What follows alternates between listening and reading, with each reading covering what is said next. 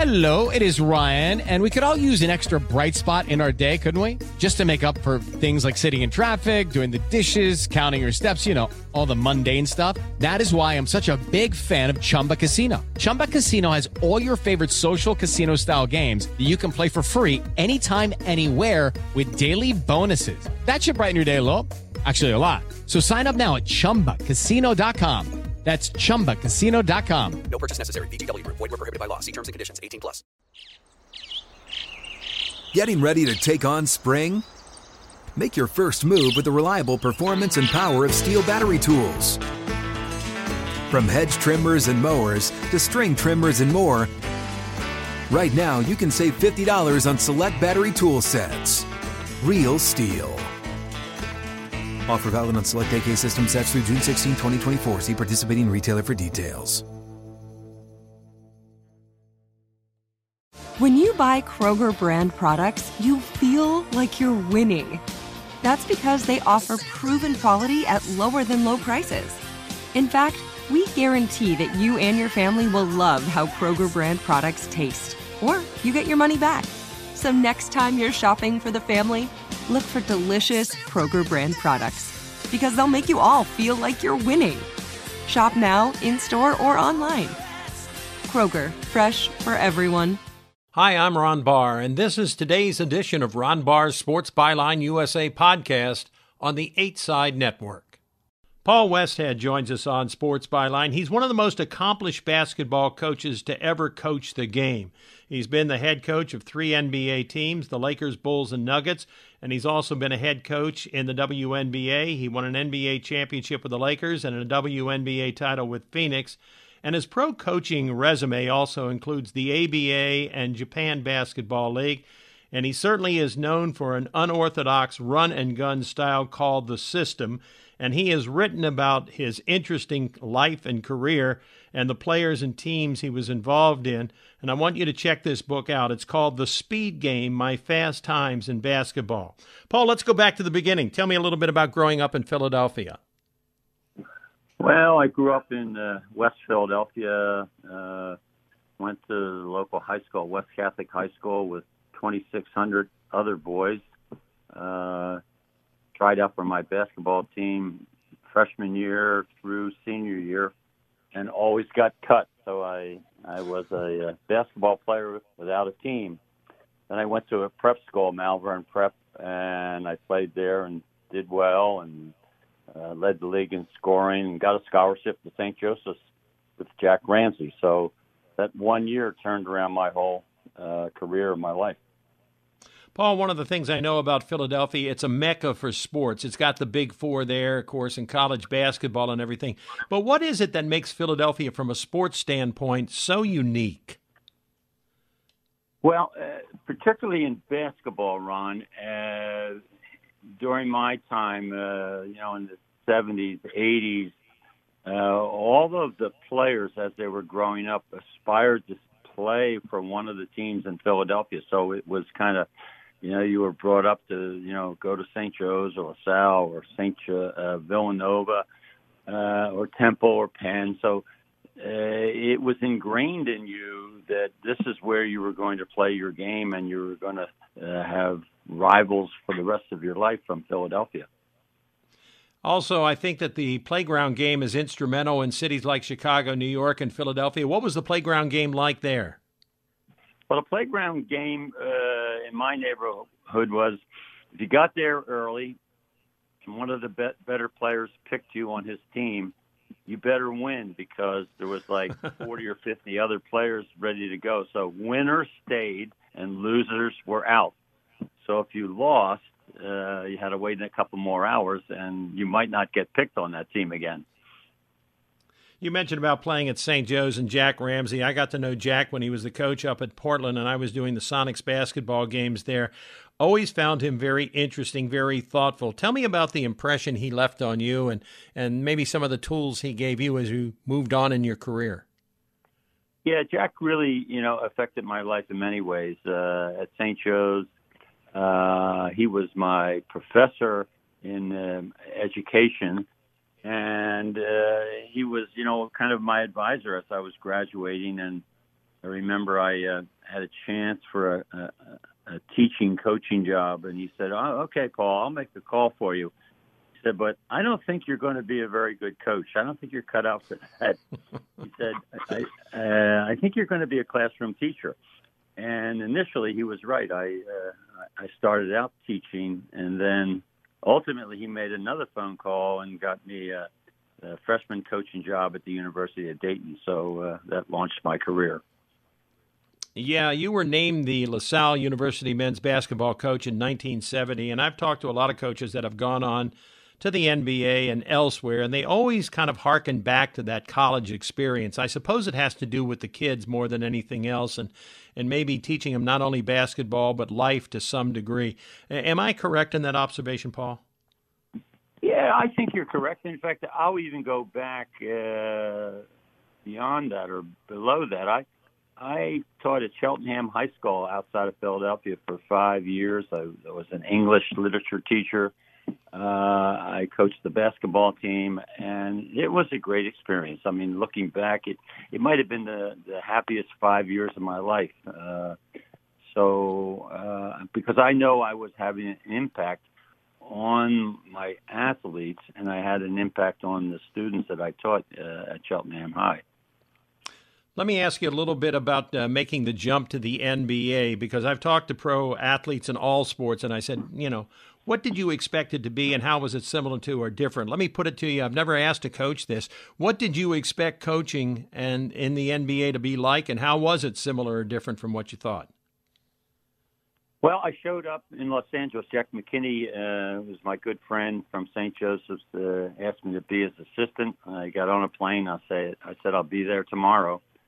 Uh, I showed up and uh, they were working out a little bit, and he said down the other end was Kareem Abdul-Jabbar. I said, "Why don't you go on down and you know work with him? I'm doing other things up here."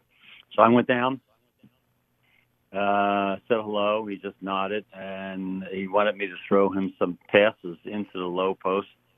And I did about 25 of them, and he made all 25 little sky hooks. And he said, "Thank you very much." And I walked back to Jack and I said, man, this pro game is easy. well, I, I later found out it's not quite that easy. And, and one of the major differences between high school, college, and then the professional rank is that the pros, this is their livelihood. This is what they do. And, and you, you have to learn the system of them and their agents and their contracts and their interaction with the owners. So uh, I was totally naive to all of that, and uh, uh, later I, I, I learned how to do that. The other thing, too, Paul, uh, is that at the professional level, you have to be able to push the buttons in the right way, not only on the players, but on the team as well. Whereas in the college ranks, you know, if a coach asks a player to run through a wall, yeah, okay, I'll run through the wall. At the pro level, they'll say, "Now, coach, let's talk about this for a second, and let me talk to you to your agent." Uh, when you had to deal with that, what was your reaction to that? Well, that's interesting, Ron. I, I had a situation uh, in my second year. We were training in Palm Springs, California, and I had my first practice, which is like an hour and a half. And I tried to run them hard to show them that we were going to be a fast break, hard running team. And at the end, I did the classic college uh, drill to run the lines up and down, up and down like 10 times. And everybody did it. And uh, when it ended, they walked off. And Kareem walked over to me and by himself and put his arm around me and he said, Paul, I don't do sprints like that. and and then he and then he walked away. And uh, I went back to my room, my hotel room, and we had a practice that night. And I figured it out. It, it was his way of saying, "I did it not to embarrass you, but I'm not going to do any more. So figure it out." And I never ran those sprints at the end of practice again. Paul, you were an East Coast guy and certainly acclimated to the way they th- do things back east. You got New York, you got Philadelphia, and everything. But California and Los Angeles is a different animal. When you got out to Los Angeles, even as an assistant coach, what was your uh, impression of the way things were done, uh, not only on the West Coast and in Los Angeles, but generally speaking in Los Angeles with the Lakers? Yeah, well, I arrived uh, in a very pivotal moment in the history of the Lakers. Uh, a month before my arrival and Jack McKinney's hiring, Jerry Buss just bought the team. So we had a new owner, we had a new coach, and we had a new player in the draft, uh, one Magic Johnson. So everything was just in the uh, development stage. Uh, the Lakers were okay in the 70s, and and but they didn't have all of the uh, fanfare that they now have. They uh, we practiced at, uh, at Inglewood High School. Uh, we our, our office was we had three desks for three four people. Uh, it, but the championship in 1980, uh, which we won in my hometown of Philadelphia, that turned the Lakers into becoming you know the, the, the giant monster um, that they are now. When you take a look at the uh, image of Los Angeles, did that ever uh, come into play with the development of the team in any way? It's Hollywood. Yeah, I, if it did, I was oblivious to it. You know, I I brought out from Philadelphia my my wife Cassie and our four children, and if I wasn't at practice uh, or in the office, I was trying to establish a new life in in Southern California. Uh, I think I learned later that you know the the players uh, uh, were kind of drawn to the Hollywood world and and the excitement, but uh, as their coach, I, I kind of stayed under the radar, and I'm kind of glad glad for that. Paul Westhead is with us. We're talking about his book, The Speed Game My Fast Times in Basketball, also about his life and some of the players he coached involved with. It's a fascinating book, and I recommend it to you, and we're going to make it a selection of the month on the Sports Byline Book Corner. We continue across the country and around the world. It's good to have you with us on America's sports talk show, Sports Byline.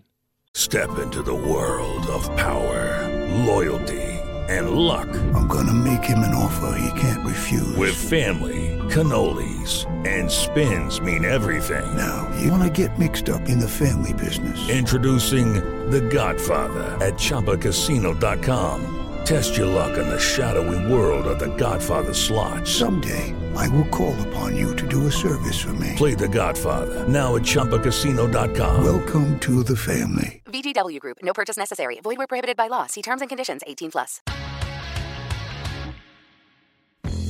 In the 1980s and 90s, New York City needed a tough cop like Detective Louis Scarcella. Putting bad guys away. There's no feeling like it in the world. He was the guy who made sure the worst killers were brought to justice. That's one version. This guy is a piece of shit. Derek Hamilton was put away for murder by Detective Scarcella. In prison, Derek turned himself into the best jailhouse lawyer of his generation. And the law was my girlfriend. This is my only way to freedom. Derek and other convicted murderers started a law firm behind bars. We never knew we had the same cop in the case. Scarcella. We gotta show that he's a corrupt cop. They can go f- themselves. I'm Steve Fishman. And I'm Dax-Devlon Ross. And this is The Burden. Listen to new episodes of The Burden on the iHeartRadio app, Apple Podcasts, or wherever you get your podcasts. And to hear episodes one week early and ad free with exclusive bonus content, subscribe to True Crime Clubhouse on Apple Podcasts. You're listening to Ron Barr's Sports Byline USA podcast. Paul Westhead is with us here on Sports Byline USA, longtime coach, very successful coach. He's been the head coach of three NBA teams, the Lakers, the Bulls, and the Nuggets, and he has a book out that I hope you'll check out. It's called The Speed Game My Fast Times in Basketball. You mentioned that uh, Magic Johnson was just a guard. He was a rookie guard when you uh, got with the team. What was the first impression you had of him? Uh, my first impression w- was very favorable. You you could tell as as a rookie that Magic uh, wanted to do anything for the team. Uh, you know, he wanted to please. He wanted to be accepted, and the way he did it uh, well into his rookie year was that he w- was an excellent rebounder. So he played more like a power forward than he did the point guard who was going out assist in his career. So he, he the players would look at him and say, "Look at Magic get in there and bang and bump with with the big fellas and get us in a second shot." It was only later in his career that he then controlled the ball and became, you know, the great passer that he eventually uh, displayed. You, of course, was an assistant under Jack McKinney. You alluded to that a little bit earlier, and he had the tragic accident, a bicycling accident. And I'm just wondering, being an assistant and ultimately becoming the head coach of the Lakers, uh, that period of time getting you acclimated, was that a real benefit to you? I would think it would be.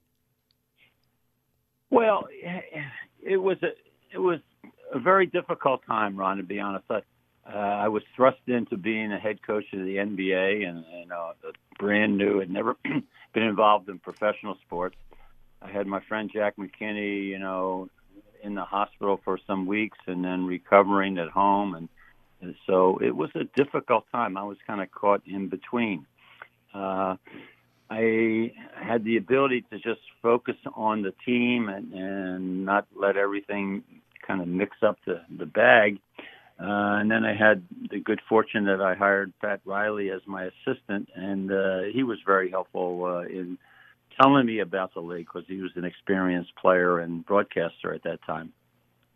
Did you have to be careful about making uh, some decisions in the early going uh, because you're following in a very tragic situation? How did you acclimate yourself and get the team to buy into what, what Paul Westhead wanted him to do? Well, it's kind of interesting. Uh, Jack had his accident on a Tuesday late afternoon, uh, and Tuesday night, you know, I his wife called me and I found out about it. He was in Little Company of Mary Hospital. And I'm telling you this because Wednesday morning the players just heard about it. it was this is before cell phones and everything. And I showed up for a shoot around. We had a game scheduled that night. So uh, how did I acclimate? Uh, it was me or the trainer giving them, you know, final instructions. So there were no group of assistant coaches uh, back then. You, there was only one assistant coach, and I was it. So uh, I had to stand up and uh, and take over, whether I liked it or not. I was, basketball wise, I was pretty, you know, confident because I had spent nine years as a head coach at LaSalle, so I, I knew the game. Uh, the ability to understand players and their backgrounds and their needs and their contracts. I was totally naive and did not understand that. that. That was not a good point for me. What was surprising about it that made you naive? Well, I mean, I I didn't understand, you know, that there there were agents who would tell players like, "I'll get you a good contract," and you're only averaging eight points a game, so you need to average 12 to 14 points a game. And then I'd be saying to that very same player, uh, you really can help us if you play more defense and don't worry about scoring. And the player would look at you and say, "Wow, this is this is a hard one, coach. You're saying play defense, and my agent is saying play offense." So it, it becomes tricky. Uh, and uh, you know, fortunately for me, I had some very good players. I mean, and Kareem Abdul-Jabbar and Magic Johnson and Jamal Wilkes. Uh, you know, uh, I had a chance uh, to survive. Yeah, I've known Jamal for a very long time, and we've had long conversations. And he had the right personality to really fit into that group. I found it very and you, you bring up a good point because you were caught between a rock and a hard place. If they said we, you know, you got to score more points to get a better contract, but that was not exactly what you needed to have all the time. It must have been difficult for you. How did you manage your way through that ultimately? Well, I, my ultimate was what I had done in my high school and college coaching. Uh, you get minutes for performance. So, I mean, uh, in, in some respects, it's a very simple formula. If we play you and you play 12 minutes and you really do well and, and you help the team win, you know, you're probably going to play 15 or 16 minutes the next night. And if you don't, then obviously your minutes go down. So uh, I use that as my mantra, you know, learning the game. Uh, and and most of our players perform very well, so it was it was to my advantage. What was the catalyst of your NBA championship season? Give me some insight into that season. Yeah, well, uh, you know, we making the playoffs and we, we did pretty well. We got through the West fairly easy, and then we meet up with the Philadelphia 76ers with Dr. J and Daryl Dawkins and company and and uh, Maurice Cheeks. So we knew we were in for a, a very difficult time, and uh, just going through that series, uh, you know, I can still recall in, in Game Five, Kareem getting injured and going to the locker room and coming back five minutes later with minutes to go and the game on the line, and he goes back in and scores a thundering uh, hook shot and gets fouled, makes the foul, and we win the game. And you know we're elated. And then we find out that Kareem is not going to play anymore, is not coming to Philadelphia, uh, and we have to go to Game Six without our star center. Uh, there's a real learning process going on now. Was that the uh, series in which uh, Magic became a center? Uh, and I was trying to recall, but I don't remember. Yeah, yes, it is. Uh, we're we're flying to Philadelphia. Uh, of course, everyone flew commercial then, so uh, Magic strategically sat in Kareem's seat. Kareem always sat in row one, and I got on a plane and Magic sitting there. Uh, and I eventually talked to him and I said, "Could you play center?" He said, "Sure." I, I I was a center in high school, and that was only like two years ago. So remember, Magic went from high school to Michigan State for one year, and then the NBA. So he said, "Yeah, I I, I know how to play center." Uh, we had a shoot around, and we put in a play for him like Kareem's play. And sure enough, uh, start of the game in Philadelphia, he made a turnaround hook shot. You would think it was Kareem, and then he went everywhere. I mean, he was guard, forward, wingman, and scored 42 points. So uh, we were very successful in Magic playing center that night. We have about two minutes left before we have to break here, but you compiled a record of 112 wins, 50 losses, yet you were fired in November of 1981. What's the story there? Well, that's more than two minutes, Ron. uh, basically, uh, I'm, I'm still a little puzzled, but uh, we struggled early starting that season. Uh, we had, I thought, begun to turn things around. I actually got fired on a five-game winning streak. So I don't know how many pro coaches get fired with a five-game winning streak, but uh, I, I had a little. Uh, misunderstanding with Magic in the last game I coached, and I and I privately in another locker room uh, told him of my displeasure. And unfortunately, Magic wasn't happy, and uh, between them and Jerry Buss, they decided to let me go. But the, in, upon reflection, I don't think it was just the Magic event. I think that was used uh, to move me out because, for multiple reasons, uh, uh, the ownership and the management was was not pleased with my performance. Yeah, I'm surprised. I mean, that doesn't make any sense to me. Did it not make any sense to you for a long period of time? No, it did not make any sense. And ultimately, after 20 coaching jobs, Ron, and getting fired in, I think the counts as high as 14 of them, I realized that when you get fired, it's not personal.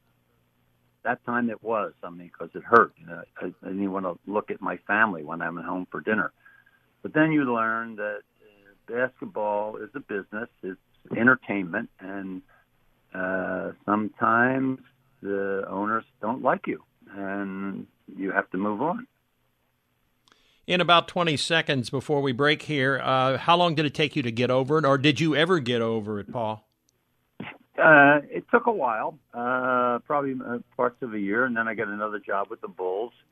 Uh, and uh, my opinion now, even though Jerry Buss is the one who fired me, he was the best owner I ever had.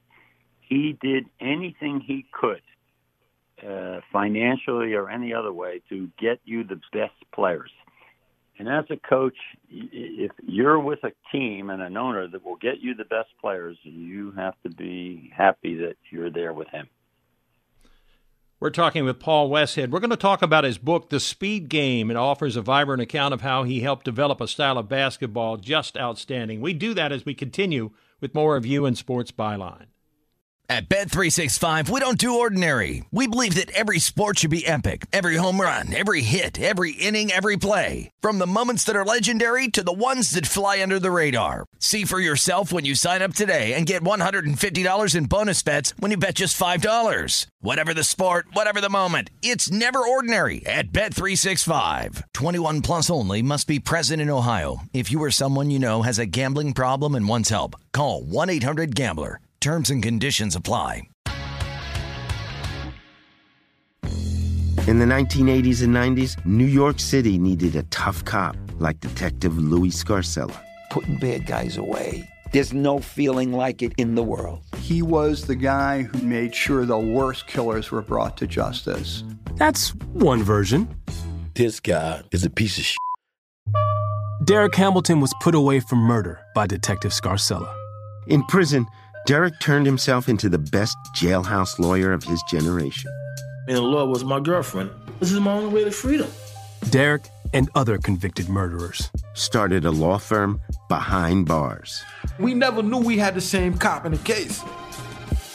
Scarcella. We gotta show that he's a corrupt cop. They can go f- themselves. I'm Steve Fishman. And I'm Dax-Devlon Ross. And this is The Burden. Listen to new episodes of The Burden on the iHeartRadio app, Apple Podcasts, or wherever you get your podcasts. And to hear episodes one week early and ad free with exclusive bonus content, subscribe to True Crime Clubhouse on Apple Podcasts. You're listening to Ron Barr's Sports Byline USA podcast. Paul Westhead is with us, uh, talking a little basketball. And if you have a chance, I again recommend that you check out the Speed Game, My Fast Times in Basketball. I got to know the Speed Game when I was doing the University of San Francisco basketball broadcasts. And of course, he was at Loyola Marymount down in the Los Angeles area. Tell me about how you came up with the system. Uh, it started in the 70s when I was at LaSalle. I, I wanted to play a, a faster game than was in style then. Even Coach Ramsay played uh, and taught a, a little more control style. So I wanted to open it up. Uh, and I had some players to to accommodate that. I had point guard named Charlie Wise who was lightning fast. I had Joe Jelly Bean Bryant, uh, Kobe's dad, as my high flying running forward. So I, I, I had the composition of players who, who wanted to play a little quick. Also, in those summers in the 70s, I went to Puerto Rico and coached in San Juan. And the Puerto Rican players loved the run. So I was looking for a running team, and they said, Coach, you found it. So with that combo, and I also uh, met a coach, Sonny Allen from Old Dominion University, who showed me his system. And his final words to me were, Paul, you have to be a little crazy to do this. And I said, Sonny, I'm a little crazy. I can handle that. So all I'm your man. got me going. Yeah. Yeah. What was the aha moment, Paul, when you realized that this could be a successful uh, system in college basketball? Well, it simmered for a while, and you know I had different jobs. Uh, when I was eventually at Loyola Marymount University in Los Angeles, and uh, I had Hank Gathers and Bo Kimble as transfers from USC, and Corey Gaines as a transfer from UCLA. With them together, uh, they made the running game go so much better and so faster. And then I started the full court press with them, and that was the moment. The pressing defense and the fast break offense uh, was just accelerating. Uh, we shot in five seconds. We made the opposition shoot in five seconds. So the game changed. It was not normal basketball ever again. That's interesting because I always felt in watching your games and doing the broadcast that you were dictating the tempo of the game, not reacting to your opponent's efforts to dictate the tempo of the game. Was I correct in that observation? Yes, yes you're absolutely correct. Uh, uh, before I put the defense in, uh, just kind of on a whim, you know, we would fast break and shoot in five seconds, and the other team would come down and take 30, 35 seconds to shoot. So there was no pace. It was it was fast to slow, fast to slow. So with the defense full court, it was fast to fast, fast to fast, and therein changed everything. You know, it was interesting, Paul. A lot of people said, well, this is helter skelter, but I never felt that way. I thought that there was a discipline to what you were doing offensively and defensively. What wasn't that the others were not seeing when it came to the system? Well, I think the others saw the game different than basketball was being played universally, especially in the United States of America. So they said, the game we're playing or the game we just played, no one ever plays like that. So this was crazy. This was not acceptable. So many coaches uh, disapproved because it broke the mold of how everyone thought basketball should be played. Let's talk about Hank Gathers and Bo Kimble, the two of them together. Uh, the system make the players, or did the players make the system? Yeah, well, the players always determine what you do and how well you do it. Uh, I mean, I was committed to this running game. I doled it out to them, and in my career, many times players say they want to run, and then when it comes down to it, they reject it. This team, this team of Hank Gathers, Bo Kimble, Jeff Fryer, uh, they didn't reject it. They embraced it. And once they were in, uh, the system took off. Tell me a little bit about both of these guys because you get them in the program, of course, transferred from USC, and they really worked well from the very beginning. What was it that you saw in each of them that gave you some confidence that this would work, this system would work? Well, you know, they decided to come because of uh, a thing that happened in Philadelphia years before me. Uh, uh, I was at uh, at the Lakers, and I was running a camp in the Pocono Mountains in Pennsylvania. And my wife's best friend, who was a nun then, called and said, "Can you can you help out some of the couple poor kids in North Philadelphia?" Because she knew this father Dave, uh, who was their uh, high school or their grade school coach. So I said, "Sure." So I gave them two scholarships, and you know, and thought nothing of it. Well, years later, when Hank and Bo were leaving USC, Father Dave called them and said, "You ought to go and talk to Westhead. He's he's a straight guy. He uh, he helped us out in the past." So they came. He saw the campus. Uh, I showed him some game footage uh, that we had played the year before. Uh, they were leaving, and out outside, uh, Bo said to me, "Coach, you're from Philly we're from Philly. Don't do that to us. Don't make stuff up. Like you, you doctored the film to make it look fast. And I said, no, I didn't. That, that, that was just regular game tape. They said, okay, we're coming. So they knew that they were going to get into a different kind of system. Of course, the tragic story of Hank Gathers dying on the basketball court, and I think in all my years of broadcasting, there is nothing that is uh, kind of engraved uh, in my mind than that incident and that moment in it. Uh, from you as a coaching, uh, being the coach, but also being the person that was, in, in, many ways, I think, a father figure to them. Tell me about what you were left about the whole situation with Hank passing away. Well, it's 30 years since that time frame in March, and it seems like three minutes ago.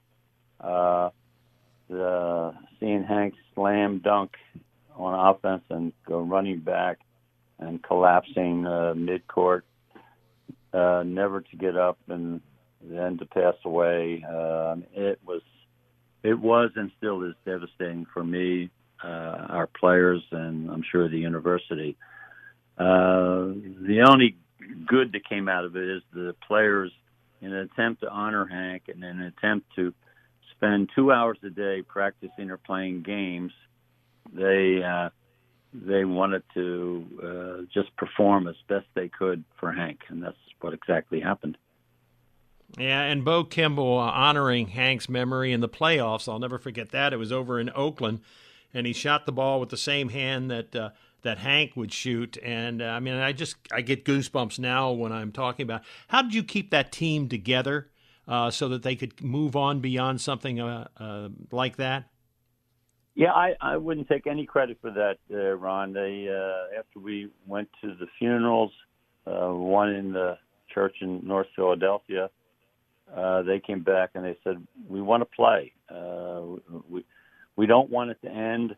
And, and again, I think they didn't want it to end because then they had nothing left. All they had was their uh, sorrow and grief for Hank Gathers. So playing gave them something to do, and they latched onto that. And they weren't so much concerned about winning or losing; they just wanted to play, and and they played marvelously.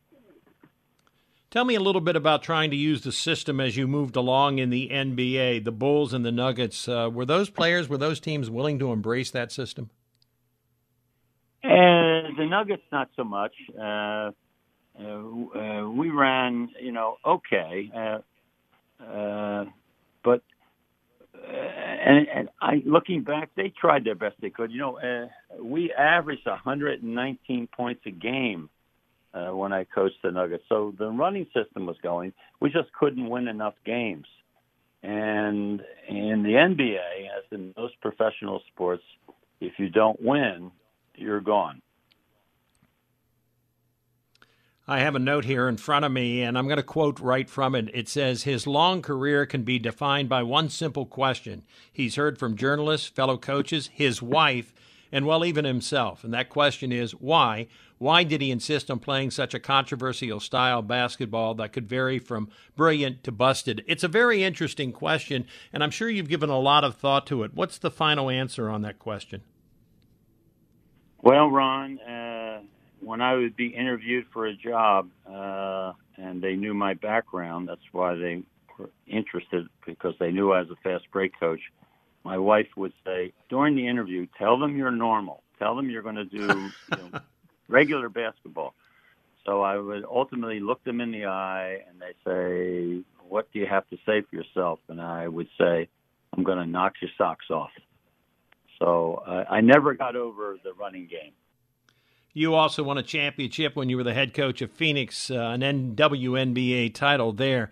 And I kind of uh, smiled a little bit when I saw that you had signed on to become the head coach. Tell me a little bit about what your thinking was to take on that challenge. Well, I was out of work, Ron, and I and you know, to a uh, fellow uh, basketball official friend of mine used to say, "The kids got to eat." So uh, I took the job. I never had coached women. I arrived and I met Diana Taurasi, and everything changed from there. She she welcomed me. She told me to treat the players like the guys and you know, give us everything you have. I did, and uh, within two years, we won a championship uh, on the road again. I always win my championships on the road, the two out of 45 years. One of the things I've always heard, and correct me if I'm wrong about this, Paul, is the fact that the women are more coachable than the men. And maybe you can give me some insight why I've heard that so many times, primarily from the men, uh, that statement. Well, I, I, think there's some truth to it. Uh, I would probably qualify and say good women and good men are very similar. You know, they they want to they want to keep winning. Uh, but I think in general, women uh, seem to respond to your instructions. So if you give them a play or you give them a scheme, uh, they're going to follow it no matter. Uh, the guys have a tendency to break off and say, uh, I don't know if this works, so I'm going to do my own thing. Uh, the women usually stick together and do the team thing. Yeah, that's one of the things I heard is that the women understand the game that they are playing, what they've got as far as talent, how the, the women play the game and everything. Whereas, and it's often been said that the men's game is above the rim, the women's game is below the rim. I'm sure that's changing now, but I think that was a very powerful statement to say that they understand the game that they're playing so they become more coachable. There's no question about that. They'll, they'll stick to your scheme. We only have a couple of minutes left, but when you reflect back on this very long and successful career in basketball that you have, what are the things that are kind of engraved in Paul Westhead's mind forever? Well, uh, for me personally, run fast and try and get your players to, to follow along with you. And, and if you can get them to do that, you're going to be very successful. And if you run, try and run fast and you can't get your team to do that, you get fired. And the ultimate that I've learned is after 50 years of coaching, you need very good players to win. Do not think that your system or your coaching ability is going to get you into the winner circle. It's the players who get you there. We have about a minute left. Uh, and what would you like people to take away from this book, Paul? Because it is a fascinating book. Well, I, on the one hand, it's about basketball. It's about how I ran my fast break and was accepted at times and rejected because it was too hard. Uh, but also, there was a journey of life and meeting players and and situations that you know were above and beyond basketball. Uh, some of my high school players who I, I still stay in contact with them 50 years later. Uh, uh, so it's a, it's a journey of joy filled with a lot of firing. Well, congratulations on the book. Thank you for spending so much time with me. I mean, I've known you for such a long time from my broadcasting assignments and everything, and it's nice to now understand what was behind the philosophy and everything. Paul, thank you very much for joining us. You're welcome here anytime on Sports Byline. My pleasure, Ron. Thank you. Paul Westhead, one of the most accomplished basketball coaches to ever coach the game. He's been the head coach of three NBA teams, the Lakers, Bulls, and Nuggets. Also has been a coach in the WNBA, won an NBA championship with the Lakers and a WNBA title with Phoenix. We continue on Sports Byline. You have been listening to Ron Barr's Sports Byline USA podcast on the 8 Side Network. At Bet365, we don't do ordinary. We believe that every sport should be epic. Every home run, every hit, every inning, every play. From the moments that are legendary to the ones that fly under the radar. Whether it's a walk-off grand slam or a base hit to center field. Whatever the sport, whatever the moment. It's never ordinary at Bet365. 21 plus only must be present in Ohio. If you or someone you know has a gambling problem and wants help, call 1-800-GAMBLER. In the 90s, New York detective Louis Scarcella locked up the worst criminals. Putting bad guys away. There's no feeling like it. Then jailhouse lawyers took aim, led by Derek Hamilton. Scarcella took me to the precinct and lied. 20 men eventually walked free. Now, in the Burden podcast, after a decade of silence, Louis Scarcella finally tells his story, and so does Derek Hamilton. Listen to The Burden on the iHeartRadio app, Apple Podcasts, or wherever you get your podcasts.